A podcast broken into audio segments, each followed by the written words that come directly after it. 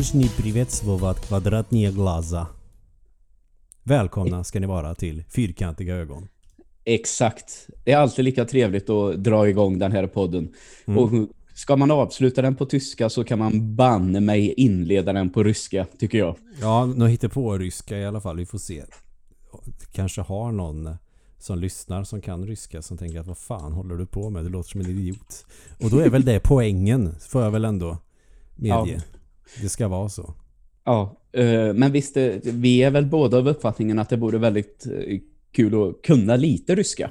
Det är ju ett Alltså, svinmäktigt språk. Ja, och jag vet ju, det har ju funnits många år. Det, det inte, har ju aldrig varit det lättaste att rö- lära sig så. Det har ju liksom aldrig funnits att välja och, i skolan och sånt där. Och då ska det ha varit ett visst antal elever och det har man väl aldrig nått upp till. Så man har liksom inte ens fått chansen. Sen är det väl inte så jätteglobalt heller. Nej, det, det är ju för att eh, man väldigt extremt specifikt vill lära sig det. I och för sig, Inte det är väl för- inte tyska heller, men ja, det var väl för att man pratade mycket tyska i Sverige på 1700-talet, inte fan vet jag. Ja, något sånt kanske. Franska köper man ju och spanska, för de är ganska utbredda. Ja, absolut. Men du, Mm. jag vill bara... Eh, vi har ju suttit här nu och eh, ja, bara snackat lite skit innan det här drog igång. Ja, vi Och, satte ett helt ja- poddavsnitt mer eller mindre. Mm. Och ibland så har det nämligen blivit så här att eh, när vi gör det så kan jag dra en historia Ja, och så säger Emil det där skulle du tagit i podden. ja, det har hänt så- så många gånger. Och, och någon gång har vi väl liksom försökt och så ska Emil låtsas vara lite överraskad. Ja, Och jag, jag tror faktiskt att det har gått ganska bra. Men eh, jag tänkte kolla en sak med dig här nu. mm. Eh, det var så att i helgen så skulle jag bara vara hemma. Eh, jag spelade paddel med Jonny.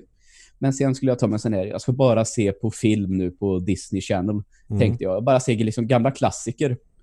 Eh, men så såg jag eh, på Facebook att de har gjort en ny sån här live action-version av den här filmen Mulan. Mm.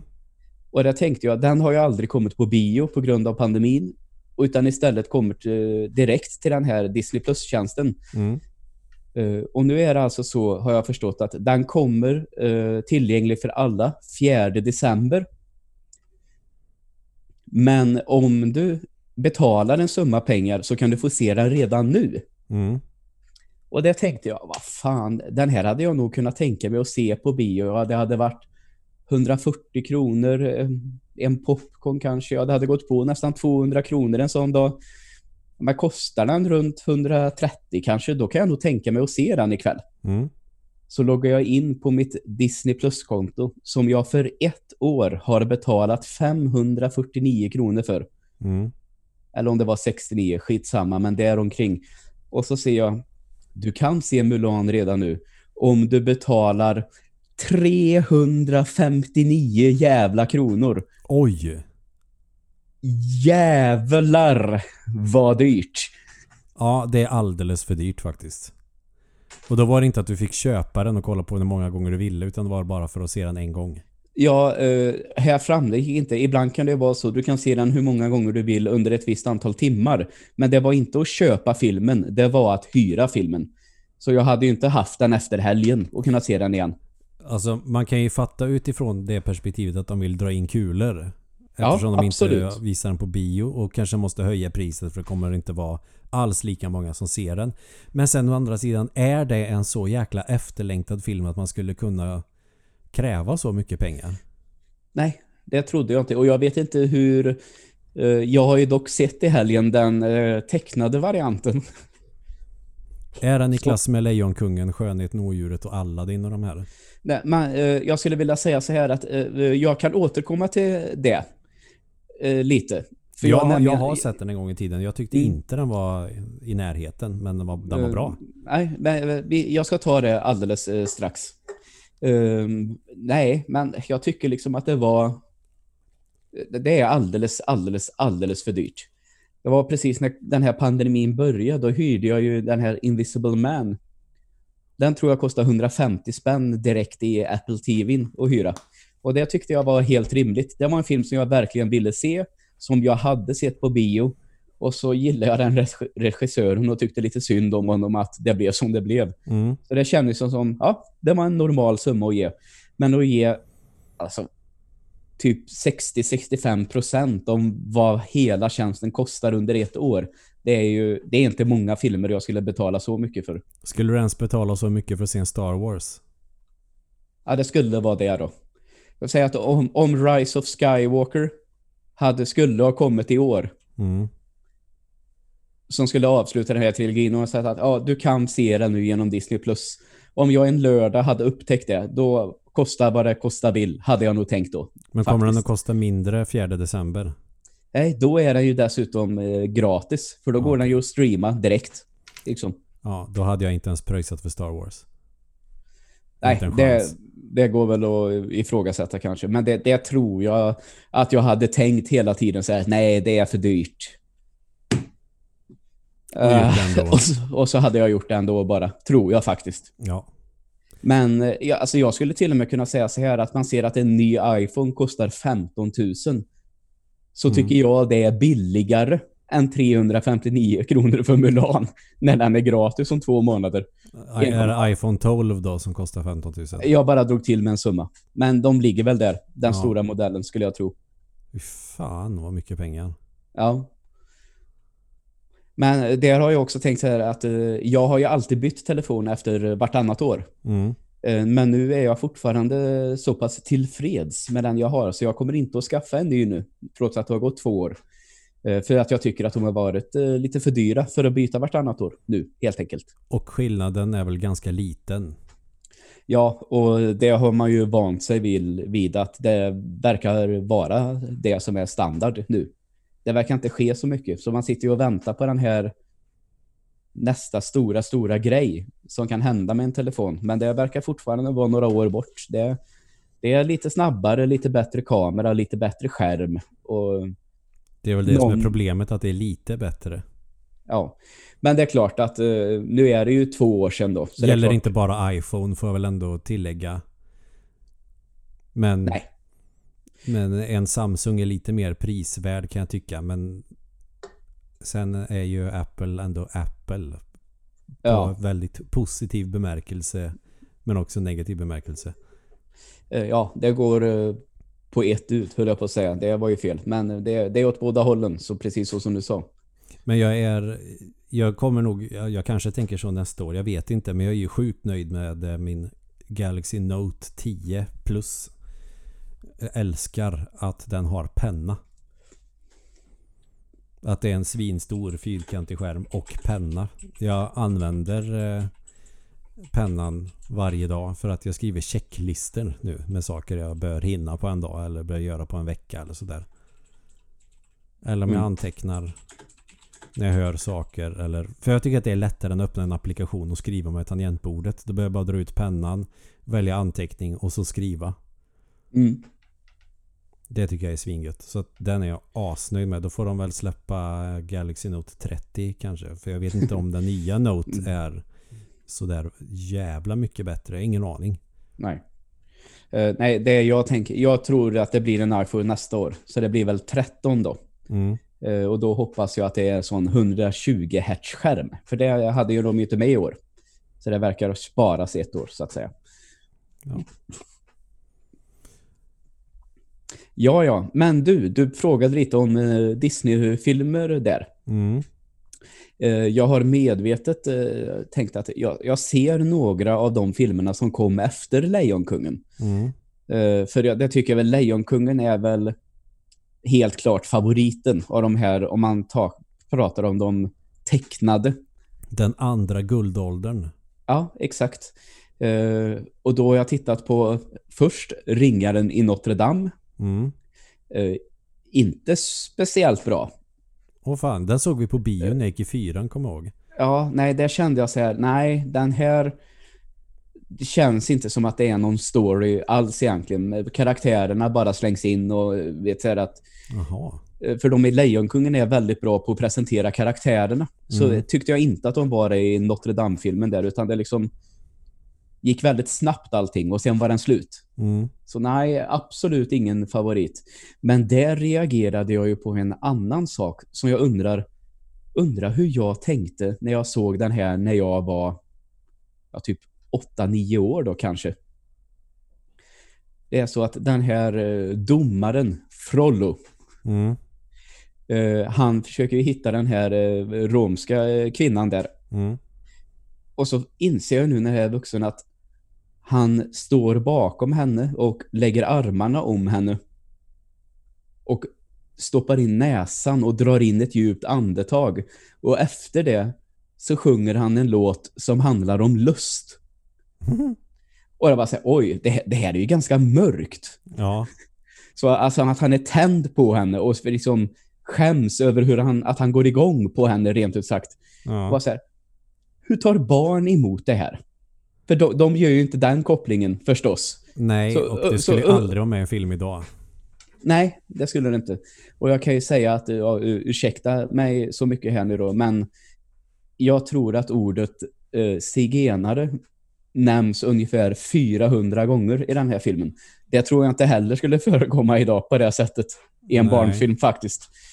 Det är en annan sak om det är en vuxen film och det är i en kontext. Ja, och, och, och visst, här, eh, man, man förstår väl, eh, de gör väl tydligt i filmen att eh, det, det är ett skällsord. Mm. Förstår du? Äh, Så, så det, det används ju inte på det sättet ändå. Det, Utan är, det, det kommer ingen PK-maffia med högafflar kör och... nej, ja, exakt. Nej, men jag blev väldigt så här.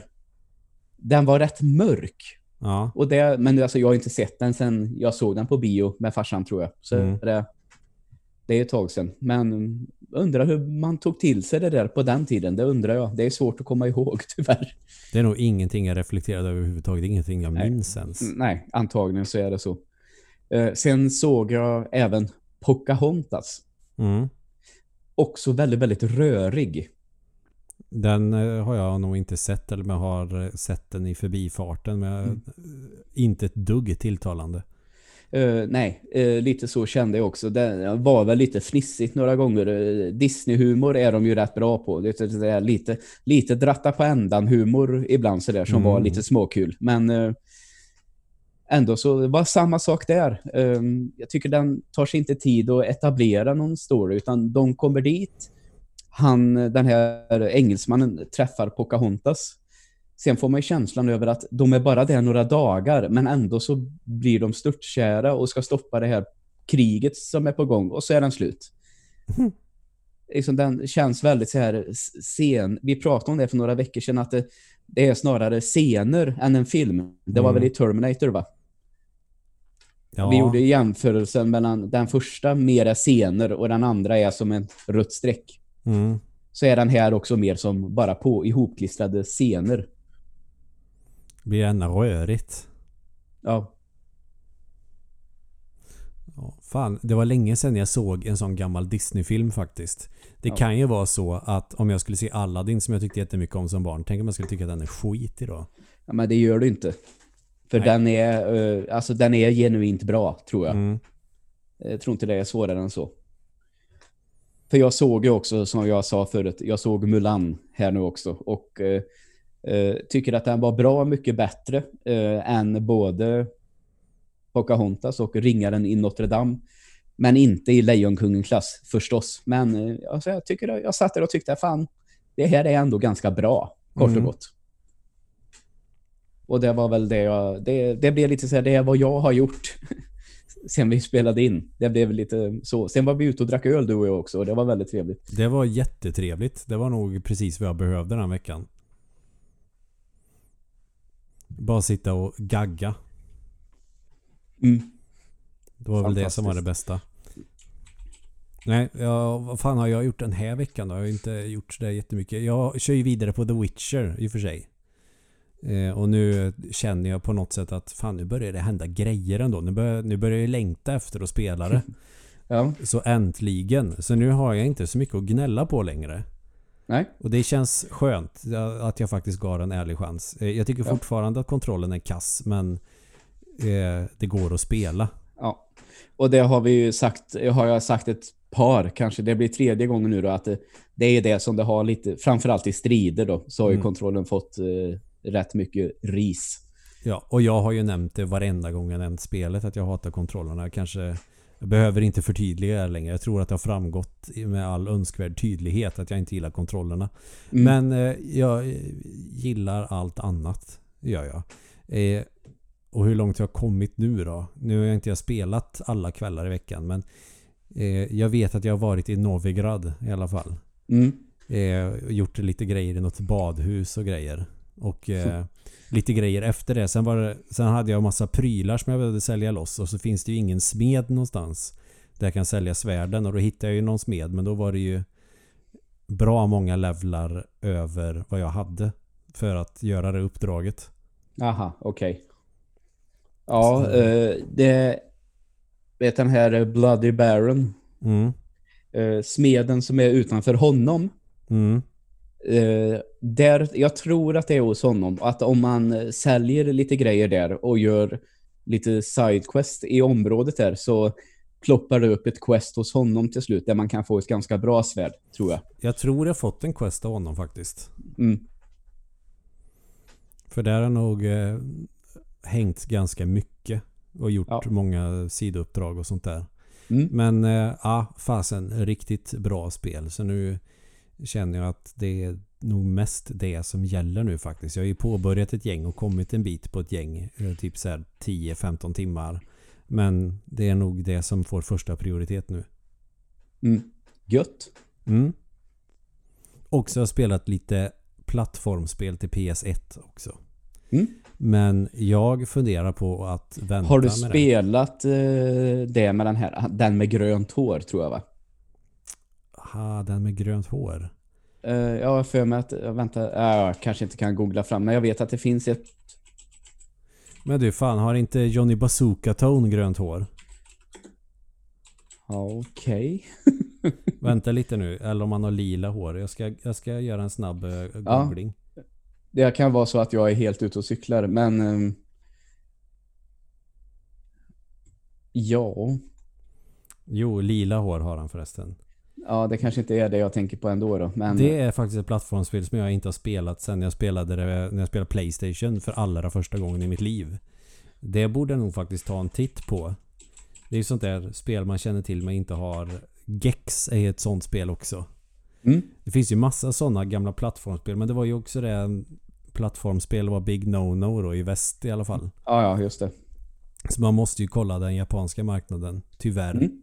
Jag tycker gott att man hade kunnat släppa några av de spelen här också. En del är ganska innovativa och det är ju kul koncept ofta men kanske inte svinkul. Jag spelade något som jag glömt vad det heter men då är man är någon liten, jag vet inte, häxa eller någonting. Så Okej. är hon är röd på ena sidan och blå på andra sidan. Mhm. Och eh, blåa fiender måste du, ska du döda när du har din röda sida mot skärmen. Och Okej. röda fiender när du har din blåa sida mot skärmen. Mm. Det var ganska kul koncept och sådär men jag vet inte fan om det var så kul i längden. ja, nej. Det är ju så ibland. Det är en annan sak. Ikaruga gjorde väl något liknande och det funkade ju bra. Mm. Det spelet tyckte jag var sjukt roligt men klarade det aldrig men kom ganska långt. Det är Okej. svårt är det ju. Ett shoot em up alltså där du har svarta eller vita skott eller en svart eller vit sköld. Och fienderna skjuter antingen svarta eller vita skott och så får du ju ändra skölden då beroende på vad många skott som är svarta eller vita. Ja, okej.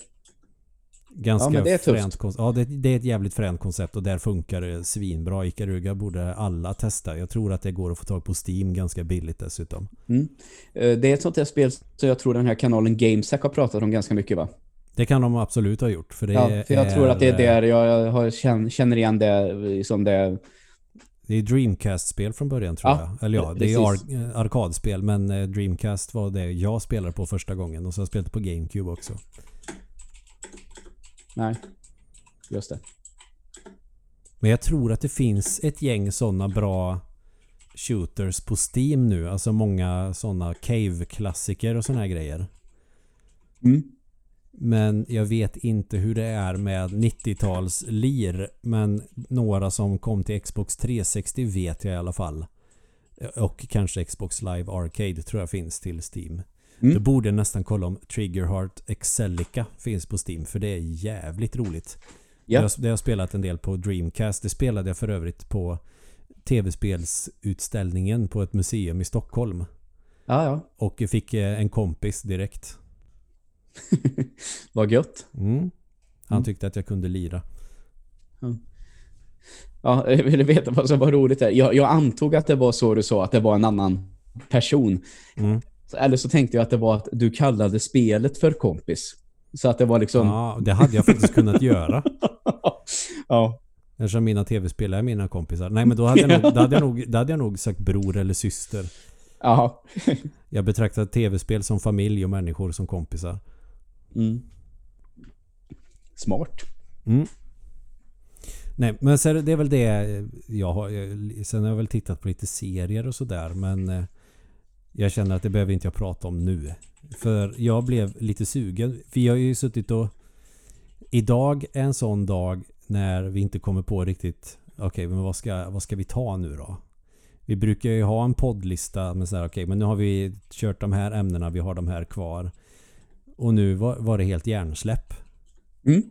Men så prat, har vi ju pratat en del om nu när det kommer en stundande generation med tv-spel och Microsoft kör ju stenhårt på Game Pass och sådana här grejer. Och det är väl lite så det är nu. Jag tror vi har pratat mycket om det här med ställen vi hyrde film på tidigare. Mm. I något tidigare avsnitt. Elsa och Rolf i Åmål och så var det... det Allvi, Allvideo. allvideo i Lidköping. Sådana där ställen som man kommer ihåg när man går in i det här lilla rummet på övervåningen så var det massa nakna tanter på de videokassetterna. Ja, jag skulle kunna säga så här att eh, på allvideo så skärmar de inte av det där alls.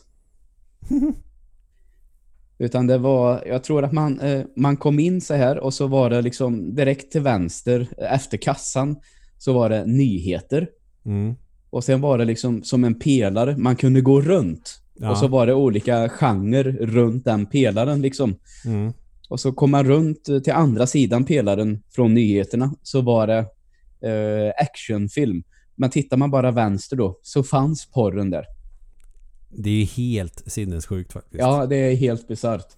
Och jag kommer också ihåg en sån sak när man inte var så gammal. När man bara undrar sig varför gör hon så där? För han hade också en sån där jättestor papp, pappfigur där det var en naken tjej som hällde typ en öl eller någonting, i alla fall en dryck som skummade väldigt mycket. Så att det är liksom, hon hällde den över sig så här och så skummade precis över brösten och eh, ja, Mm. där nere. Ja, ja. Och Mm. bara så här, kolla på det där, ville man alltid säga. Och farsan bara, men ge dig. Det är ett bra sätt att hantera det. ja, man, Istället för att stå och moralisera i evigheter så kan man ju faktiskt bara säga men ge dig. ja. För då vet man att okej, det, vi släpper det. Jag tror faktiskt eh, att Norrköping av alla ställen fortfarande har eh, den typen av tidningar med DVD-er kvar i liksom vanlig sån liten butik, typ som 7-Eleven. Mm.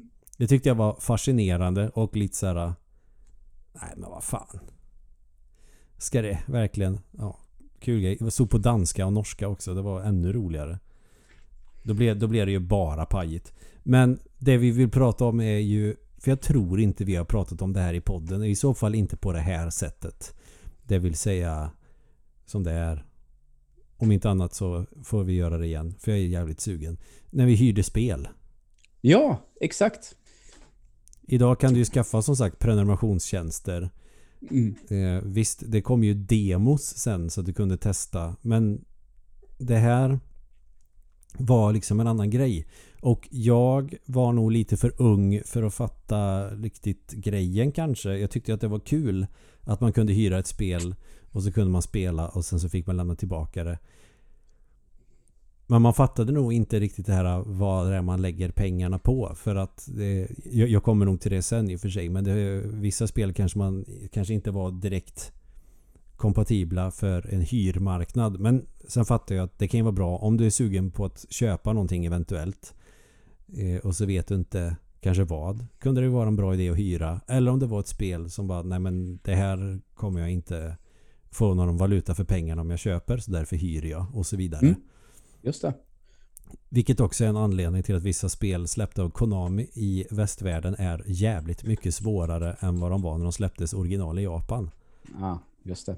Som Castlevania 3. Men jag tror fasen vi pratar om det i avsnittet en bra bit i jävel.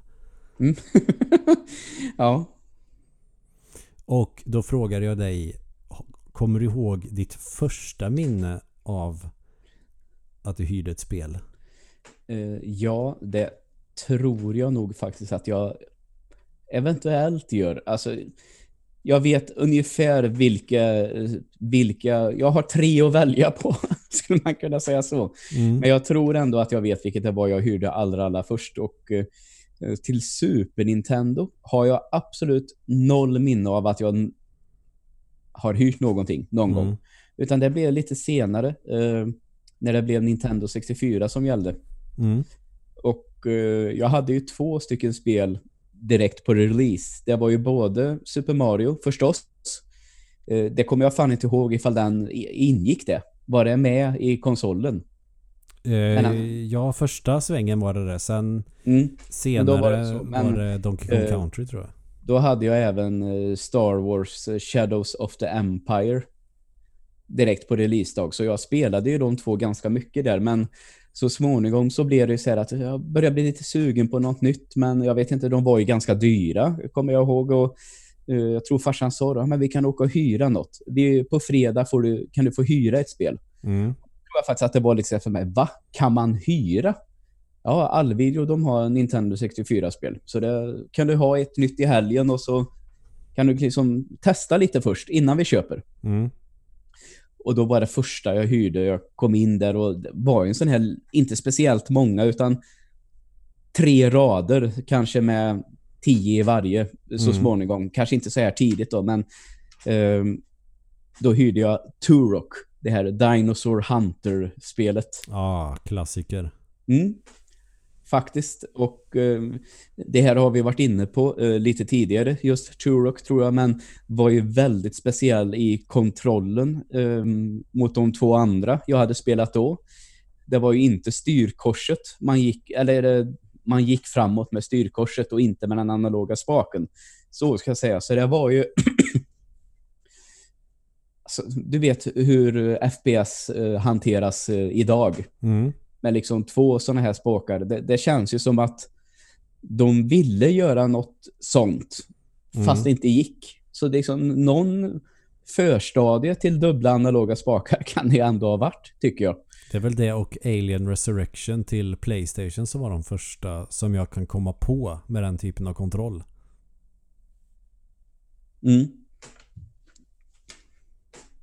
Men annars så, nej, jag kan inte komma på något mer Eh, jag vet att Quake 3 till Dreamcast hade något liknande. Att du gick med de här eh, knapparna med olika färger. A, ja, B, X, Y brukar mm -hmm. det mhm. väl vara. Och så siktade du med den analoga spaken. Ja, just det. Mm. Men det var senare det. Ja. Men du, när, när fan till, till första Playstation mm. det kom väl en version kom det en version med analoga spakar. Jag blandar ihop det här lite nu. Ja, du, första DualShock eh, var det Playstation. Ja, precis. Och den hade skakfunktionen också va? Ja. Och de här två analoga grejerna. Ja. Det var väl det folk var så jävla förbannade på när den här Playstation Mini kom. Att det var den första kontrollen och inte den andra. Så, mm. Eller att det inte var DualShock. Jag tyckte att det var kul. För då kändes det som... Ja men det här känns Playstation. För DualShock i alla fall eh, när den kom. Eller nej, vänta lite nu. DualShock blev ju inte standardtillbehöret till en, till en Playstation-konsol förrän ganska långt in i den konsolens liksom liv. Ja. Eller livslängd, eller vad kallar man det? Livscykel. Okej, okay. den kom Nej, ganska, jag vet inte. Den var standard ganska sent i livscykeln. Där, vad kan det ha varit? 98? 99 kanske? Och Playstation tänker jag ju kom, vadå, 94 eller någonting. Och då Mm. var det ju som en Super Nintendo-kontroll fast det har två extra LOR-knappar och eh, väldigt skönt grepp att hålla i. Och den kontrollen är ju Playstation för mig för att det är Ja. så jag minns den. Då tycker jag ändå det är en rätt bra eh, representation. Det är klart att det är så de har tänkt också. Ja. Och jag förstår att det inte är många som tänker så. För jag tror nog att de flesta är van med att det är de två spakarna som de har haft det alla andra konsoler efter första Mm. Playstation. Ja. Sen var de Men ju se- rätt sunkiga spel. Ja, kör. Nej men äh, återigen då för att hoppa tillbaka lite till det här Turok att så tror jag att eh, jag hade inte spelat egentligen det här som farsan sa, spel där man bara ser vapnet. Mm. Jag hade ju aldrig spelat, det var det absolut första FPS jag spelade. Oj. Kanske att man hade varit med och sett lite andra, men liksom när jag själv höll i kontrollen så var det här det första. Och det blev liksom så att jag tror... Jag körde väl det där eh, rätt mycket eh, på den eh, helgen som jag hyrde det, men jag tror att jag hade inget minneskort heller, för på det här var man tvungen att spara på minneskort, så jag fick ju börja om varje gång jag hade stängt av konsolen, men kom väl aldrig så där jättelångt och tyckte att det var rätt svårt att hitta. Mm. Eh, För det är ju, och jag har ju testat det på PC för inte allt för länge sedan, det är ju ett jävla Where the fuck do I go-spel. Ja, men det var ju många FPS på den tiden.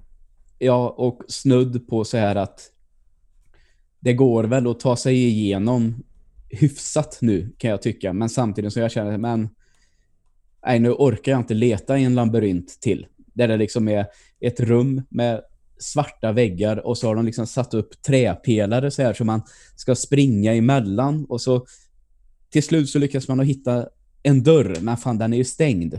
Mm.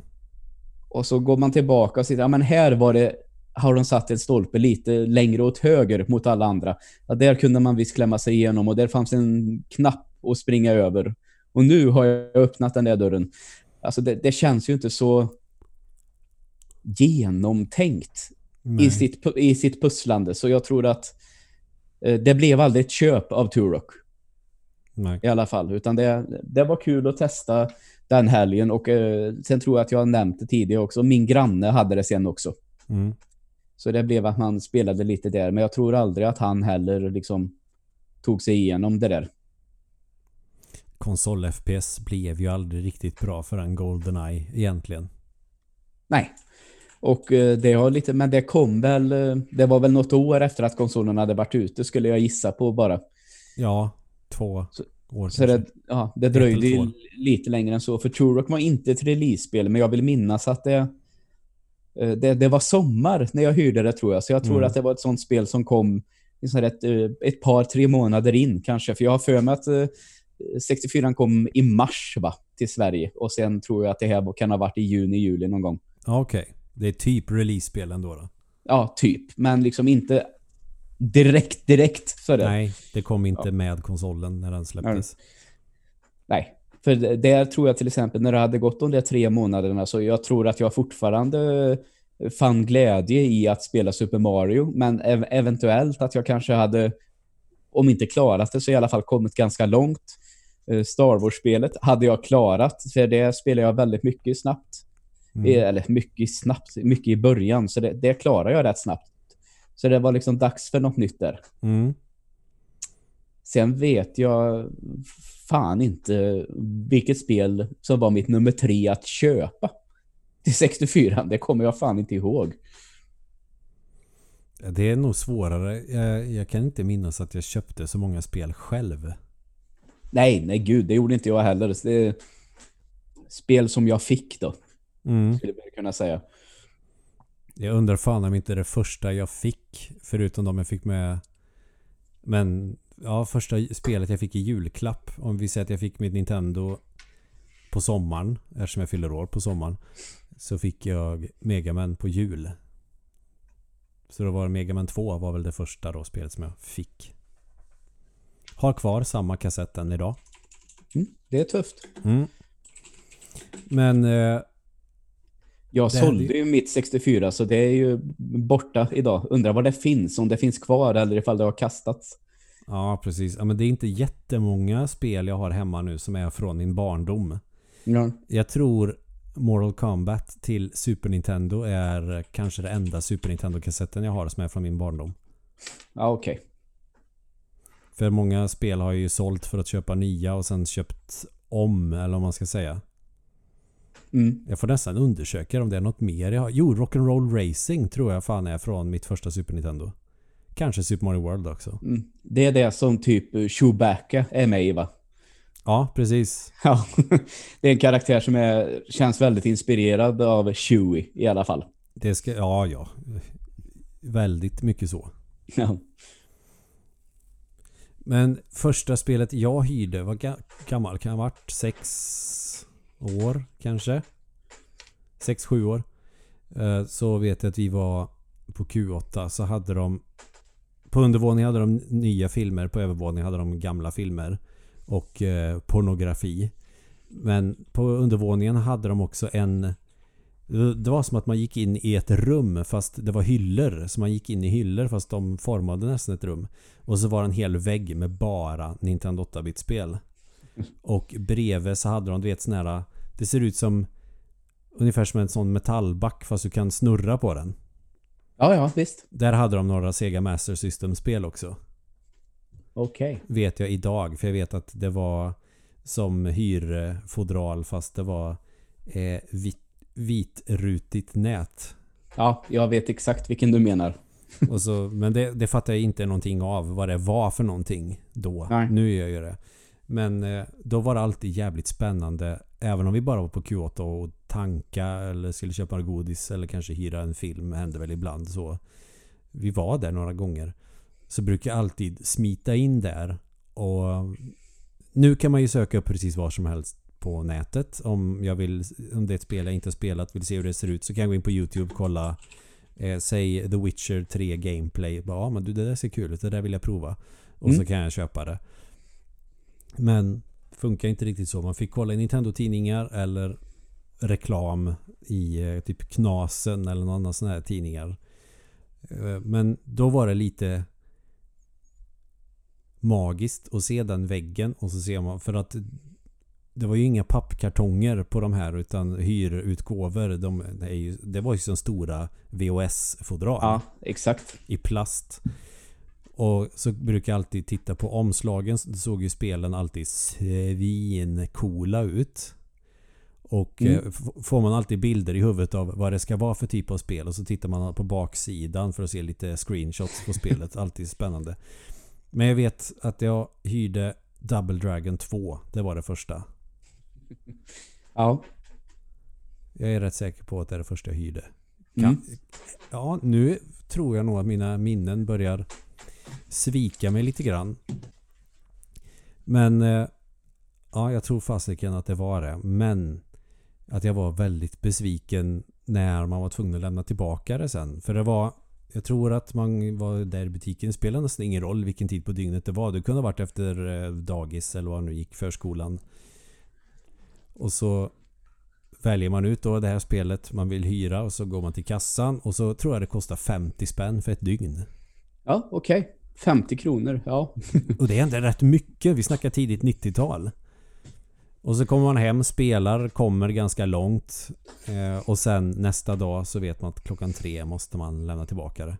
Ja, ja det var tungt.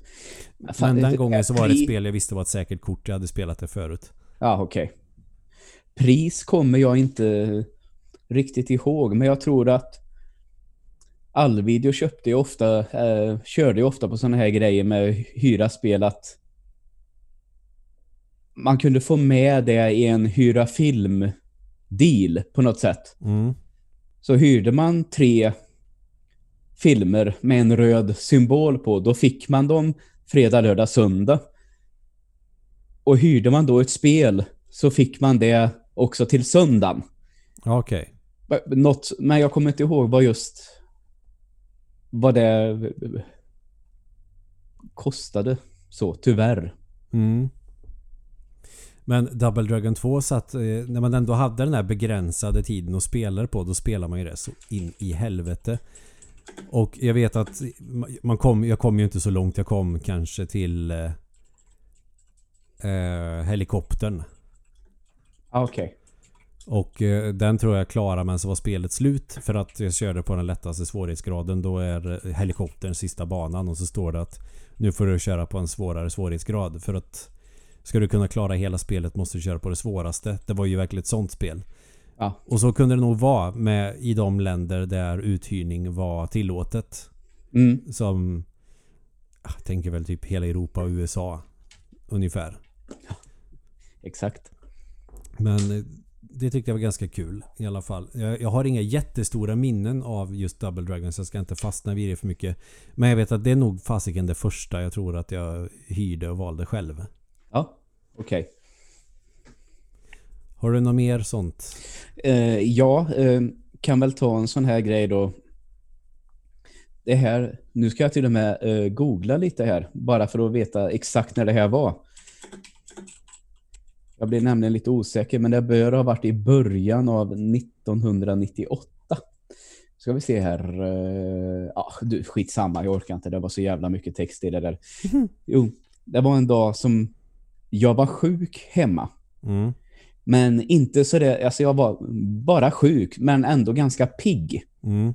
Jag kommer ihåg att jag, mamma skulle vara hemma och vabba då, och så kommer jag ihåg att jag frågade, kan vi inte hyra ett spel nu när jag är sjuk ett par dagar? Hon sa, jo visst kan vi göra det. Och då var vi på allvideo så fick jag ändå gå med in där och då hyrde jag OS i Nagano. Oh. till Nintendo 64. Fan vad spännande. Mm. Kommer du för övrigt ihåg att eh, när man fick med det här spelet så fick man ofta inte med själva manualen. Men manualen fanns i extremt liten blå text inne i det här VOS-fodralet på vänster sida. Ja, men det kommer jag ihåg. Det var ju sådana A4-papper. Ja, typ så. Så kommer jag ihåg att man fick läsa det. Det var ju alla de här olika grenarna man skulle komma på då. Och jag kommer ihåg att mamma var med och tittade lite när jag spelade. Och hon garvade så att hon grät. För hon såg väl sig framför sig hur det hade sett ut ifall det här skedde på riktigt när jag skulle mm. köra när jag skulle köra backhoppning och, och ramlade med gubben efter två meter. och så fick man ju då försöka läsa på den här lilla, lilla texten. Jaha, man ska trycka neråt först och sen när det börjar plana ut ska man följa med med den analoga spaken och precis när man hoppar ska man trycka den framåt. Mm. Typ så. Men det tog ett tag innan jag kom på detta så flera gånger så bara stöp gubben direkt och morsan garva så in i helvete. Då är det nästan roligare att bara stupa. ja, exakt. Samma sak som när mamma spelade tv-spel för första gången. Mario Kart till Super Nintendo. Mm. Men lyckades att köra åt fel håll. Och den här, du vet, han i molnet, den här mm. kopan, kommer ner och visar sig här, wrong way, eller vad det står. Mm. Ett då, kryss tror jag det är. Ett kryss, okej. Okay. Och då var också så här, hon bara satt och för att hon var så dålig. Helt rätt inställning ändå. Men jag vill minnas att jag hade varit på dagis, tror jag. Mm. Eh, för jag, jag, ja, det, bara det, jag har egentligen inget mer att säga om OS i Nagano. Nej, jag tänkte Mer än att det var ett sånt där um, hyra när man är sjuk-spel en gång i mitt liv. Ja, men det, det hände ibland att eh, ja, men vi åker och hyr ett spel. Oftast var det förknippat med helger, men just den här gången tror jag det var en vardag faktiskt. Och eh, jag tror att det blivit hämtat på dagis och så skulle de väl åka till Q8 och tanka och så Nu är det här väldigt mycket efterkonstruktioner inser jag ju men I rimlighetens namn så kan man anta att det var så här. Och eh, så tänkte väl vi att ja, men vi kan hyra ett spel. Det, det blir bra. Och så vet jag att de hade fått in Flinta. Alltså The Flintstones. Jaha. Och det här var ju det, en... det, det, det, är väldigt bra att du förtydligar att när du säger Flinta så menar du Flintstones. Ja, jag har en känsla av att det är inte alla som kopplar det nu. Nej. Okay. Det känns Nej. inte som en serie som är populär idag. Nej, det är det säkert inte. Men uh, vi är av samma generation, du och jag. Så Ja, ja, säger... Om det är någon eh, ungdom som lyssnar som inte har hört talas om Mm. familjen Flinta. Men i alla fall, Ja, du, du ligger steget före, naturligtvis. För det här känns ju som att det var en big deal när ett tv-spel blev tv-serie och när tecknade tv-serier blev spel. Mm. Att det är som två världar som möts och det var ju liksom mind blown så det skrek om det. Och så var det då ett spel med familjen Flinta och man tänker att fan det här kan bli kul. Mm. Och så vet jag vi, jag hyrde det och sen så satt jag och spelade hela kvällen och tyckte att det var så jävla roligt. Men svårt. Men eh, jag tror det var både jag och pappa och min syster som satt liksom De satt och backseat-gameade och jag försökte ta mig igenom den första banan och sådär och Tänkte vad gör alla knapparna nu? Man sitter och du vet utforskar för man kunde göra ändå ganska mycket i det spelet. Man har en klubba då som man besegrar fienderna med och trycker man neråt så åker huvudet in i eh, hans tröja liksom. Ser ut som att han inte har något huvud och så trycker Eh, på eh, start är på det den li- gröna gubben. Ja. Är, är det lite samma stil som de här Joe and Mac-spelen, eller? ja, kanske. Ja, lite grann. Lite långsammare kanske. Ja, okej. Men väldigt eh, tight kontroll vill jag minnas att det är och man kan klättra upp för kanter. Alltså, ändå rätt bra. Kändes som att det fanns mycket man kunde göra från superkrafter och såna grejer man kunde Mm. få. Men så långt kom jag aldrig. Men så, så såg jag alltid att jag fick någon sorts yxa i mitten där nere på skärmen. Och så försökte vi hela tiden att räkna ut hur använder man det här vapnet.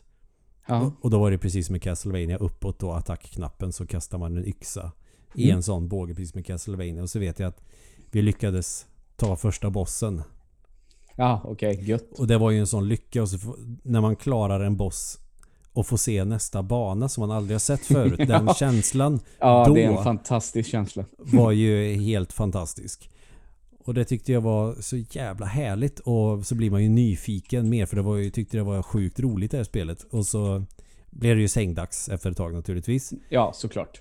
Och så kommer jag ihåg att jag var på dagis och bara satt, bara väntade av tiden i stort sett. Från det att man kommer dit liksom och ja, man kanske leker med lite nopper eller Playmobil eller vad det nu kan vara. Och sen tänker man jag ska spela Flinta när jag kommer hem.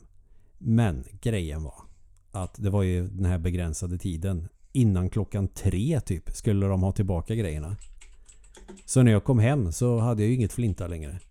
Nej, fy fan vad tråkigt. Och vad besviken jag var för att jag var så himla nyfiken på att se hur det spelet skulle fortsätta. Och sen eh, var det som att det försvann. Jag tror inte jag hyrde det några fler gånger. Double Nej. Dragon tror jag hyrde två gånger kanske. För att Mm. det är ändå rätt simpelt. Det går att spöa folk liksom. Men Ja, Flinta. Flinta hade ju något... När du har klarat första banan så har du ändå som en eh, Super Mario 3-karta. Man kan välja mellan en djungelbana eller en stadsbana.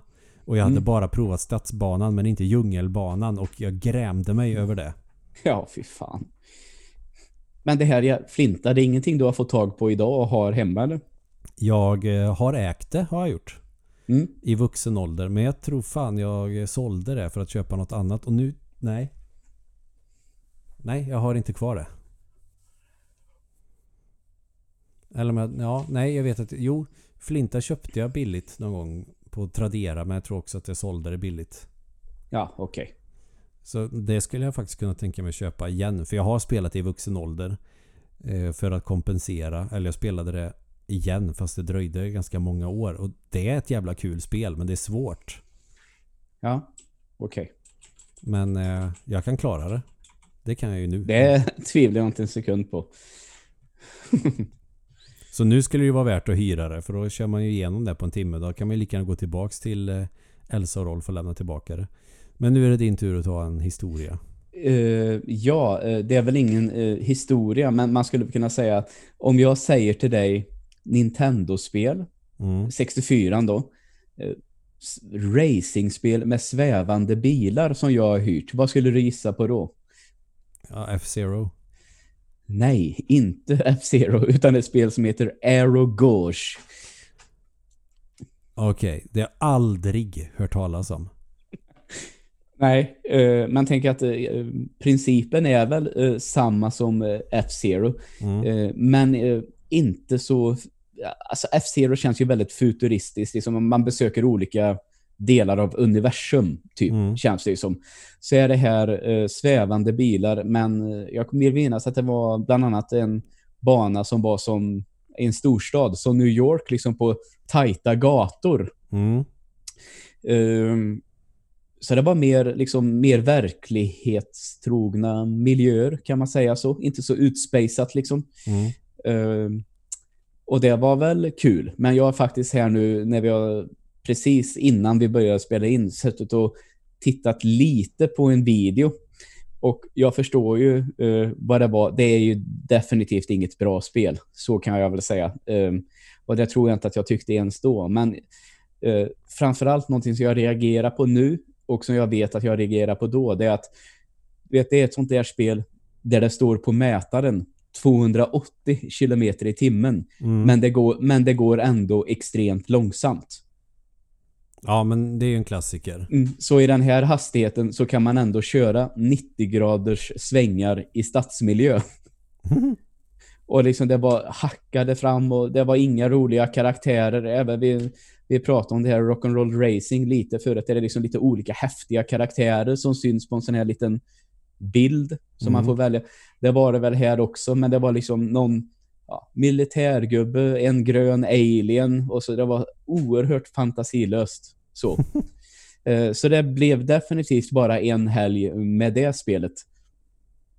Men någonting som man kan prata om här då, om vi säger nu att det hade ingen fartkänsla. Det här måste ju varit i ungefär samma veva som det här Star Wars Episod 1 Pod Racer kom. Mm. Och är det något spel som verkligen har fartkänsla på 64 så är det ju det. För jävlar vad det går undan. Alltså, liksom, eh, miljöerna liksom flyger fram. Mm. Idag hade man kunnat säga att det var, eh, hade man sagt att det var väldigt väl optimerat och hade bra frame rate. Jag slängde mig inte med, den orden, med de orden på den tiden, men det, det, tro, det tror jag man hade sagt om det. För det vet jag att jag reagerar på. Jävlar, det känns verkligen att nu går det fort. Och det gjorde det inte i Aero Gauche. Det måste jag nästan eh, undersöka för jag tror fasen jag har det Star Wars Racing-spelet. Ja, men det, det vet jag att jag tyckte då i alla fall. Och det hade jag ju väldigt roligt med. Mm. Eh, Men det var också sånt här tror jag som eh, kan ha hyrt det också. Men jag vet också att eh, jo, jag har nog hyrt Podracer en gång också. Men sen så hade grannen det dessutom. Jesper. Det är bra när man har grannar som har spel så man kan testa dem. Mm. Och det kommer jag ihåg, det var ett sånt här spel också som gjorde lite skillnad på det här eh, var det ramminnet man kunde eh, expandera på 64. Man satte i den här, Expansion-packen. ja, var det ramen som blev lite vassare då? Ingen aning faktiskt om det Ja. var det. Eller om det... Jag, jag, vill minnas att det var det, väldigt osäker. Men då vet jag en sån sak, liten detalj som hände med det Star Wars-spelet. Det var att när jag hade hyrt det och kört det med det här ramminnet så hade jag text i mitt spel. Mhm. Som liksom när annonsern presenterade racet så fick man upp gul text. Det fick inte min granne. Mhm. Och då har jag dragit slutsatsen att kan det ha berott på den här eh, expansion-cardet kanske? Ja, eller så hade han inte aktiverat subtitles. Ja, men det tror jag inte att jag självmant hade gjort nämligen. Så det är därför jag har tänkt så. Eh, Man kan ju komma åt en sån i menyn. Nej. Men, men det, kan, det kan vara värt att kollas upp. Nu har jag, jag tror inte jag har någon Nintendo 64-konsol med en expansion pack. Jag får kolla, jag tror jag har eh, tre stycken Nintendo 64 hemma. Kan kolla om det är någon av dem som har en expansion pack i sig. Mm. Annars får jag nog köpa en sån för jag vill ju köra Majora's Mask någon gång. Jag, tror Ja, faktiskt, jag, jag har kört igenom det men jag har tror faktiskt att jag aldrig har kört det på Nintendo 64. Någon gång. Jag körde på GameCube på den här Collector-skivan. Ja, just det. Så det måste jag... Ja, fan. Nu fick jag någonting som jag får införskaffa. Jag har kartongen till Majora's Mask.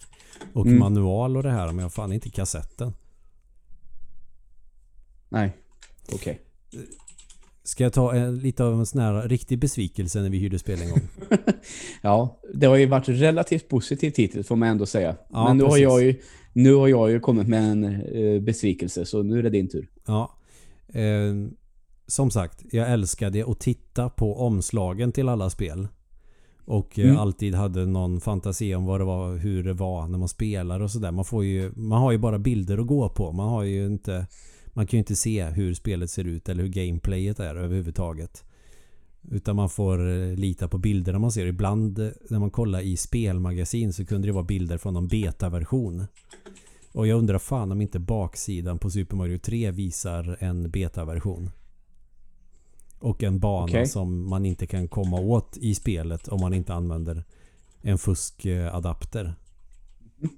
Visas på baksidan av den kartongen. Ja, det är lite surt alltså. Men det här spelet såg ju in i helvete coolt ut på baksidan. Man tänkte okej men med dagens ord så skulle jag säga okej stora sprites och eh, liksom bra grafik. Då tyckte jag bara att det såg tufft ut. Och omslaget var ju jävligt häftigt och eh, utstrålade äventyr och action. Det var Dragon's Lair Ooh, Dragon's Lair. till Nintendo 8-bit. ja, Och eh, kom hem och skulle spela det här jävla spelet. För det första så hoppar du med B-knappen på det där jävla spelet. ja eh, precis. Istället för A-knappen. Tänk dig att du skulle hoppa med grönt Mm. på Super Nintendo. Ja, ja, eh, jag förstår. Du hoppar alltså med knappen till vänster. Mm, exakt. För de, de sitter väl dessutom BA på första Nintendo. För den som inte känner Ja. till det då. Från vänster till höger. Ja, precis. Och det, bara det gör ju ett spel ospelbart. I princip. Ja, det sitter så jävla hårt i muskelminnet. Det där. Så det tar ju sån jävla tid att vänja sig av vid. Och så är man vid någon sån eh, vallgrav med en liten sån bro. Och så tar man de första stapplande stegen och så kommer en fladdermus. Okej, det är inga problem. Den skadar, de skadar den inte så mycket. Och så går den här bron sönder och så åker man ner i vattnet och blir en skeletthög. Ja, fy fan vad tufft alltså. Okej, och sen nästa liv. Alright. Tar mig framåt. Lyckas hoppa över. Då kommer det upp någon stor drake eller något sånt där från vattnet. En stor orm kanske det är. Och jag trillar ner genom ytterligare en fälla. Och det här satt vi och tragglade med länge, den här jävla banan. Och eh, jag vet inte hur det gick till men på något sätt så lyckades vi i alla fall döda den här draken för att när du går till porten eller om Ja. det är en dörr Mm. så dör man ju. När man nuddar dörren, ja. Ja, man dör av att nudda dörren så man var ju tvungen att döda den på något sätt. Jag vet inte hur vi bar oss åt men vi gjorde det i alla fall. Och så kom man till andra banan som är någon sorts fängelsehåla. Jaha. Och det, jag tror inte jag såg så mycket av den för att när man passerar en av fängelsedörrarna så är det ju någon gubbe som kastar sten från det lilla fönstret där och då, den dör man ju också direkt på. Mm. Men är det inte så också, så jag tycker alltid är li- lite roligt eh, med det här spelet, att man vet hur, eh, när man duckar med Mario så hukar han ju sig. Eller du sa att eh, Fred Flinta, han trubb, huvudet försvann innanför tröjan, men Mm. Den här, vad är det han heter? Eh, Dirk, Dirk, the Daring. Dirk the Daring, han ställer sig på alla fyra va, när man Ja. duckar med honom. Och det var ju snygga animationer men grejen Ja, är ja. att animationerna gör att det tar lite tid. Ja, exakt. Jag spelade det sen på äldre dagar och tänkte shit var det så här långsamt? Det kan jag inte minnas. Men då spelade den amerikanska versionen, den är ännu sämre. Mm. Och då vet jag att eh, jag gjorde någonting annat i alla fall. Och eh, när, när jag kom hem igen så sa pappa det, ja, jag bytte in det där spelet för det var så jävla dåligt. Så vi fick Ja. hyra ett annat spel istället. Så Mm. det här blev en solskenshistoria. Och det här spelet kan jag inte minnas som att jag pratat om någon gång. Med någon överhuvudtaget. Utan det ploppade upp ut min, mitt minne nu. Okej, vad coolt. Ja, Rescue the Embassy Mission. Oj. Eh, du hade aldrig hört talas om Air och Gauche. Så jag har faktiskt inte hört talas om det här. Eh, och det är ett kort spel dessutom. Mhm. Tänk dig ungefär som de här Rainbow Six-spelen som man eh, körde ett tag när man har typ tre karaktärer du växlar mellan och så ska du in i något Ja, ja. hus och panga ner terrorister. Ja, visst. Det är ungefär ett sånt spel. Okej. Där du är, eh, säg tre snutar tror jag spelet börjar med. För att jag tror att det är en ambassad helt enkelt som är som det är några terrorister som håller folket gisslan där inne. Ja. Och då ska du ju infiltrera den här då. Och då ska du ha tre, tre snutar i början. Och första banan så har du en sån SWAT-dräkt. En sån gubbe med ett gevär. Och så ser du att det är strålkastare som åker fram och tillbaka på väggen. Och så går man in i strålkastaren så avfyrar de någon maskingevär och så dör man typ direkt. Och så ska du hoppa liksom och gömma dig i, i dörrar och i buskar och grejer. Skitcoolt egentligen. Och så ska det gå olika långt med de här tre gubbarna. Och då har du placerat dem runt den här byggnaden. Och då har du snipers sen på nästa bana. Som ska skjuta in i fönstret på terroristerna när de går förbi fönstret. Ja. Rätt avancerat liksom. Det är andra Ja. banan. Det låter sen- tufft. Ja, det var jävligt tufft. Vi spelade jättemycket. Och sen har du tredje banan börjar med att du ska sänka dig ner med ett rep. För du ska ner till fönstret och så ska du sparka in det. Och där dog vi ju jättemycket. Ja, det förstår jag. För du ska trycka neråt för att åka ner på repet. Men du måste trycka upp igen för att annars så halkar den av repet och dör. Aha, okej. Helt sinnessjukt dålig kontroll. Men så är det i alla fall. Och så får man hålla på och växla mellan att trycka neråt och uppåt. Och sen sparka in fönstret. Och då blir det som ett eh, tredjepersons skjutarspel. Mm. Fast till Nintendo 8-bit. Och det kommer jag ihåg att vi tyckte var grymt fascinerande. Och det var blod. Så när du skjuter terroristerna så kommer det blod ur magen på dem. Ja, det låter eh, avancerat för sin tid, får jag ändå säga. Ja, men det är som att de har tänkt till med många olika saker. Ja, alltså det, och det var bara de tre banorna. För sen när du hade rensat byggnaden på alla terrorister då var det ju löst allting. Mm. Och då får man väl någon form av eh, poäng. Och sen så Ja. kör du igen och så väljer du olika svårighetsgrader. Ja. Så det satt vi och körde. Det, det var ett perfekt spel för att hyra. För du hann och spela dig trött på det på det dygnet. ja. Men vi körde det hur mycket som helst. Så det var ju jävla värt. Eh, Det skulle jag nog kunna tänka mig att testa igen nu. Nu. Alltså eh, år 2020. För det var länge sedan som fan jag spelade det. Och Mm. se, Det är ingenting du sitter eh, och har där hemma då? Jag vet inte, jag tror inte det. Men jag har en Everdrive så jag kan ju testa det den Ja, vägen. exakt. Ja, du har en Everdrive både till Super Nintendo och 8-bitars va? Eh, Everdrive har jag till Mega Drive och Nintendo 8-bit och sen har jag Powerpack till Super Nintendo. Aha. För det, den vet jag att jag har testat hos dig en gång, att jag bara kunde välja spel från en lista typ, för att du hade satt in något kort eller något sånt där. Ja, Visst, ett, eh, tänker jag på minneskort. det. Ja. ja, det är ju imponerande får man ju ändå säga. Perfekt om man vill spela romhacks på riktig hårdvara. Ja, just det. Det är typ det jag gör. Nej men så Rescue the Embassy Mission vill jag ändå minnas jag tyckte det var ett jävligt coolt spel och att det var väldigt tacksamt för det var inte långt men man ville köra om det. Det låter också som eh, en eh, jävligt bra film med typ eh, Jackie Chan. Jag tänker Harrison Ford. Ja, alltså det jag tänker det är att det låter ja, faktiskt inte helt eh, dumt med Harrison Ford. Han gjorde ju några sådana där eh, actionrökare där under en period. Men Som jag Jagad och Air Force One tänker jag på. ja.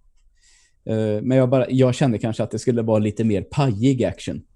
Typ Ah, som, eh, som Who Am I och de här Jackie Chan-rullarna. Så ser jag den här filmen framför mig. Okej, jag tänker nog en så här uh, hyfsat seriös 80-tals action. Mm, mhm. The Embassy Mission det är eh, antingen Ja, nej, ryska eh, terrorister då naturligtvis. Ja. Ja, det låter ju faktiskt som de här filmerna, om du har sett de här White House Down och eh, dess uppföljare. Nej. Nej, det är väl med han eh, Gerald Butler, heter han va? Eh, som är lite såna eh,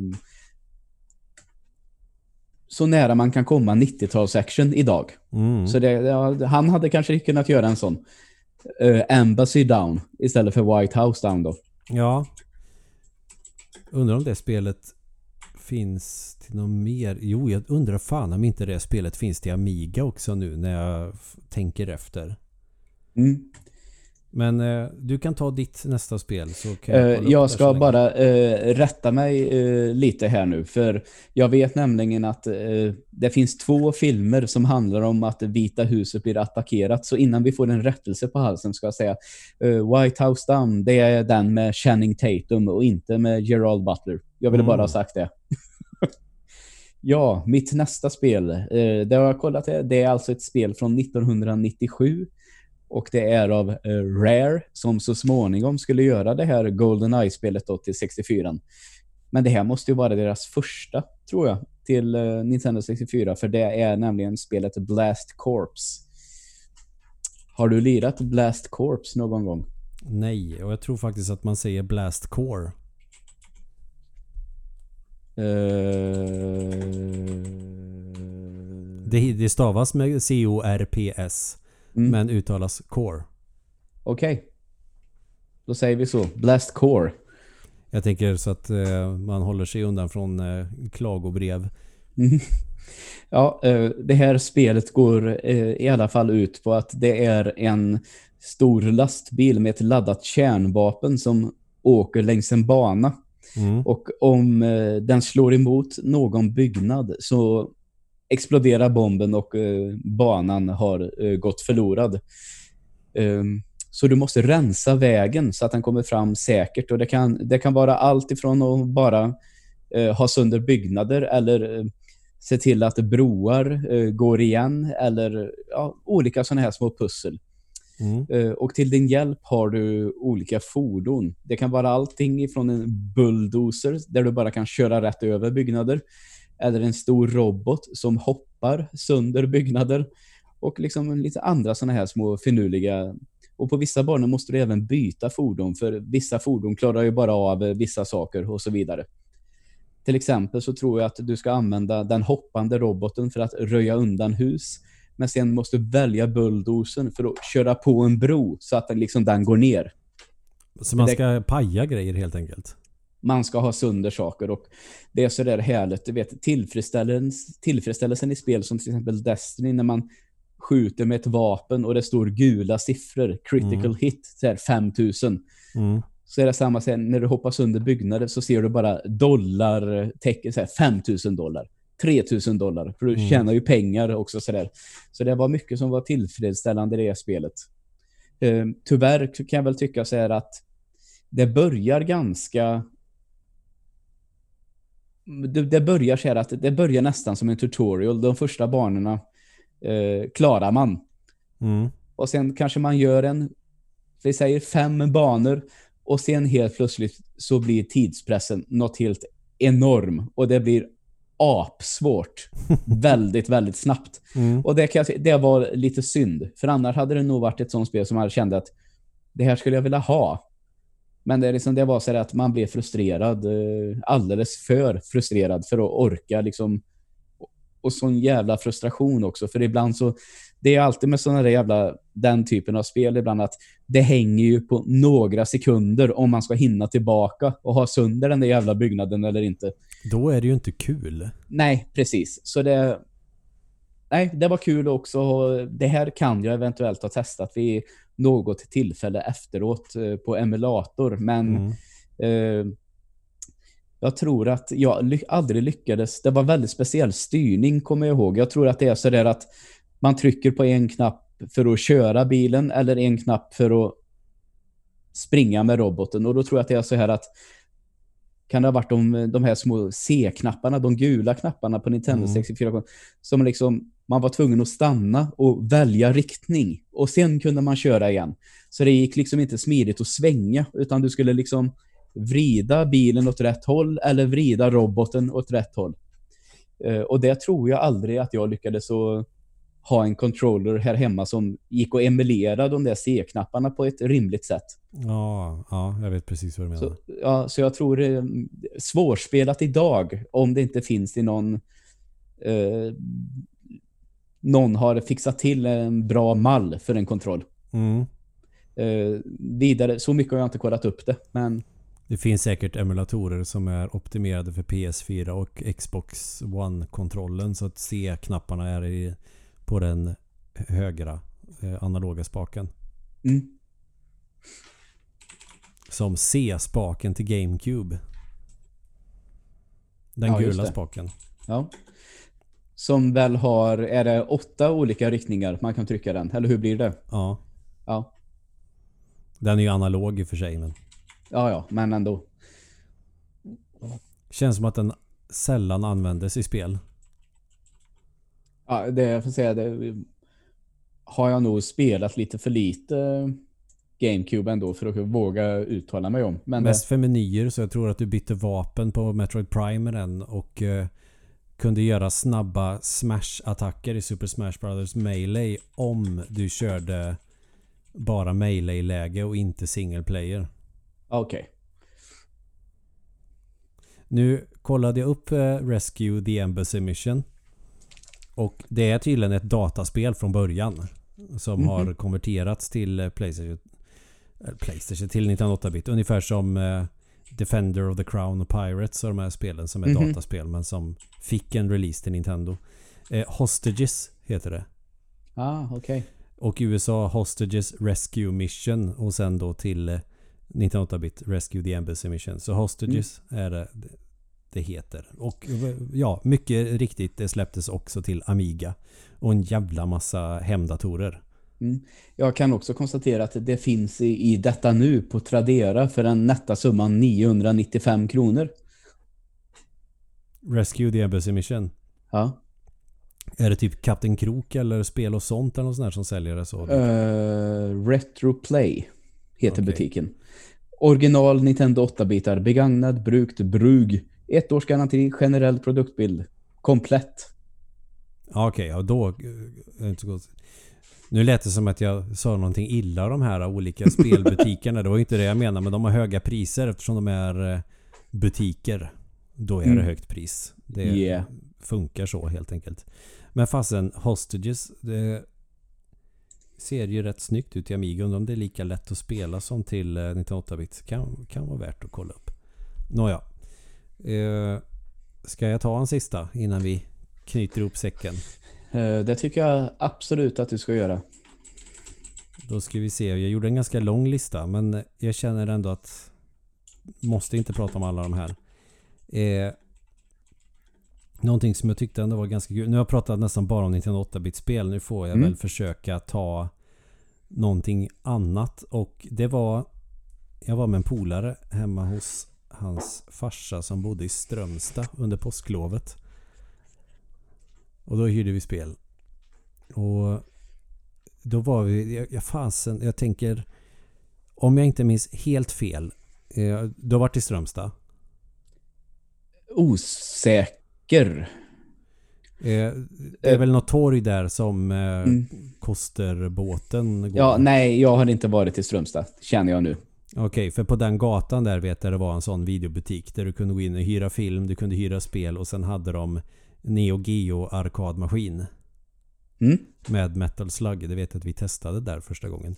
Och så hyrde vi två spel till Super Nintendo. Det ena var Super Probotector och eh, Indiana Jones. Mm?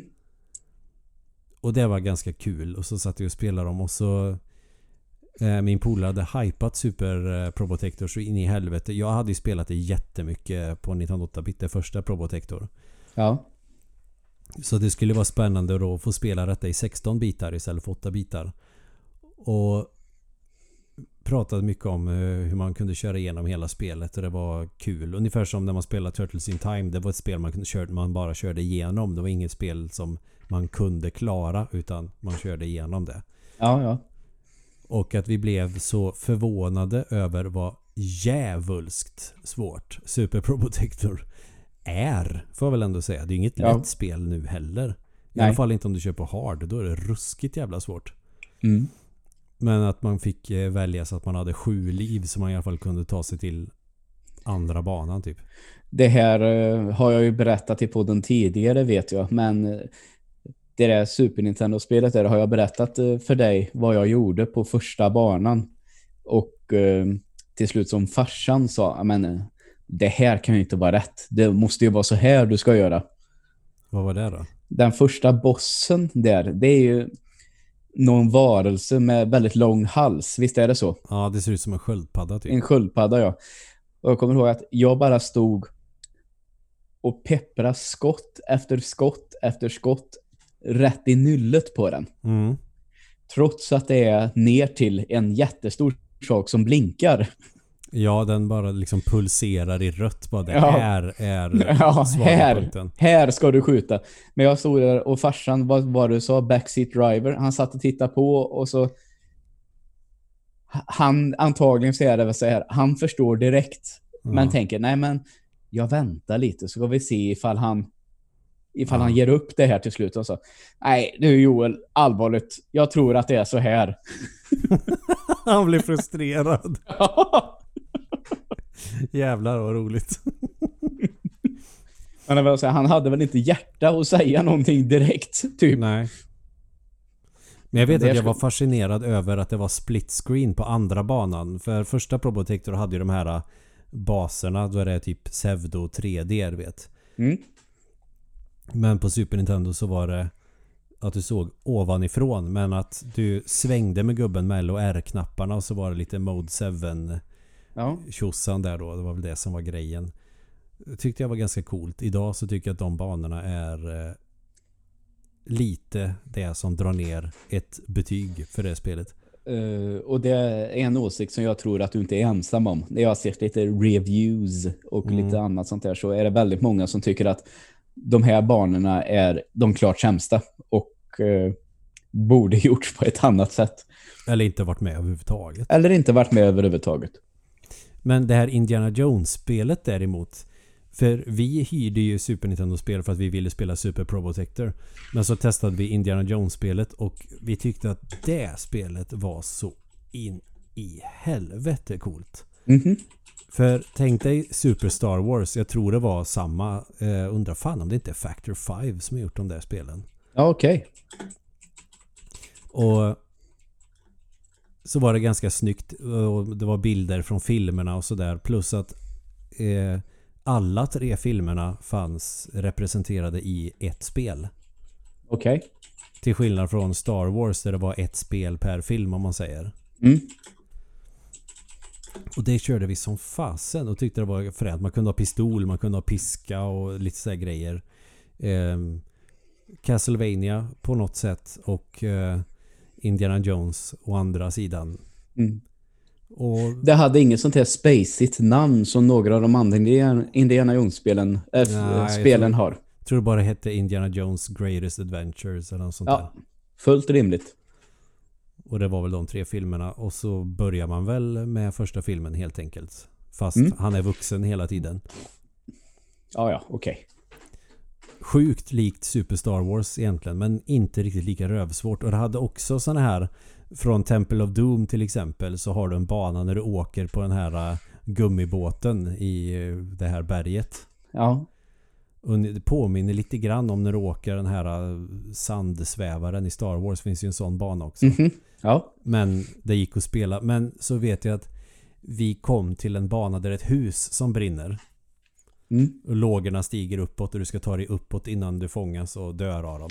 ja. Det är kanske från den tredje filmen då när den där uh, uh, nazistslottet börjar brinna. Ja, så kan det vara. Ja.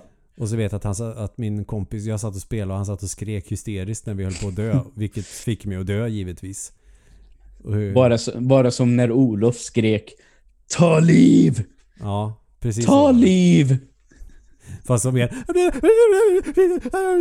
Och jag vet att jag blev så jävla frustrerad.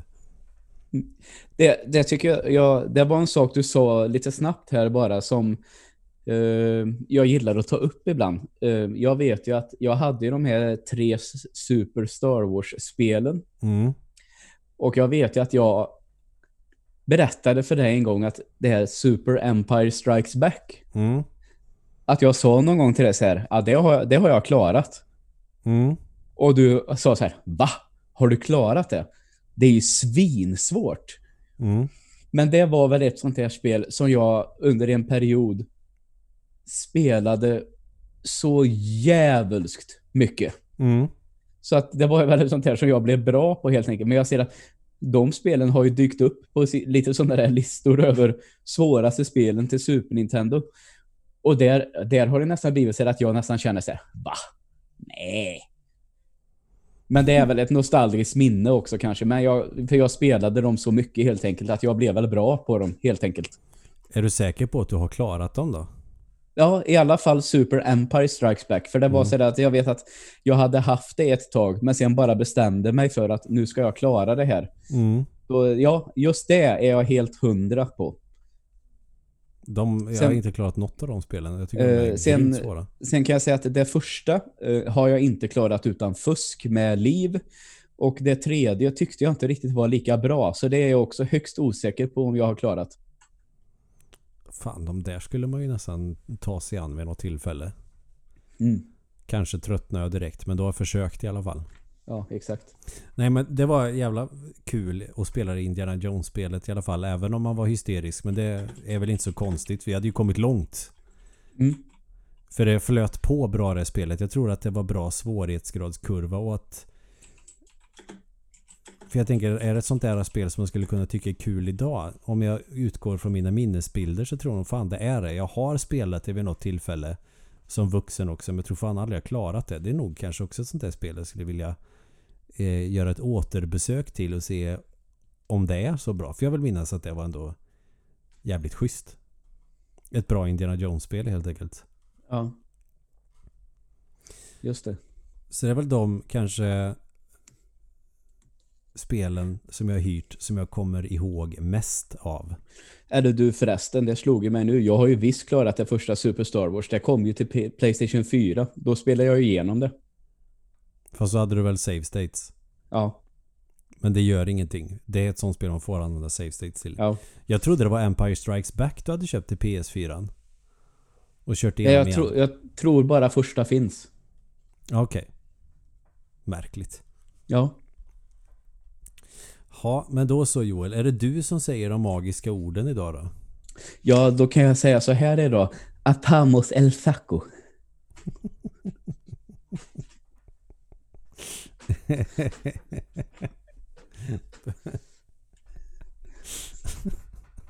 Fan vad jag inte var beredd på det där. Om en sån feeling. Ja, Du tycker att det blir bra menar du? Roligt. Ja. Inte bra, men roligt. Typ så. Ja. Det, är ett, det är ett epitet man vill ha. Ah, Joel, han är inte speciellt bra, men, men han är rolig. Ja, det var ju som de få gångerna man fick någonting på alla hjärtans dag när man gick i skolan. Eh, en del hade ju hemliga beundrare som säga jag är kär i dig, du är snygg och så vidare. Jag fick alltid du är rolig. Jag känner igen det där så jävla väl. Det är ju bara roligt. Det är ju... Det, det, det är roligt att utan att veta om det så blir man rövknullad redan när man gick i första klass. Du är så rolig Joel. Fan tänk om man skulle ha sånt idag. Det skulle ju Men- slå Men, eh, och, låt oss säga så här. Jag var rolig, men nu vågar jag inte säga det. Men hm, hm, hm, som var ett jävla as. Han var så snygg. Ja men så är det ju alltid, begriper du väl? Ja, ja det är klart Nu låter vi ju som begriper. incels, inser jag ju nu, men... Ja, men så var det på den tiden helt enkelt. Det gick ju bra Ja. för oss ändå. Ja, det är klart att det gjorde. Ja, men då så. Då knyter vi ihop säcken där och eh, så tackar vi så hemskt mycket för att ni har lyssnat ännu en gång. Ja, tack ska ni ha för det.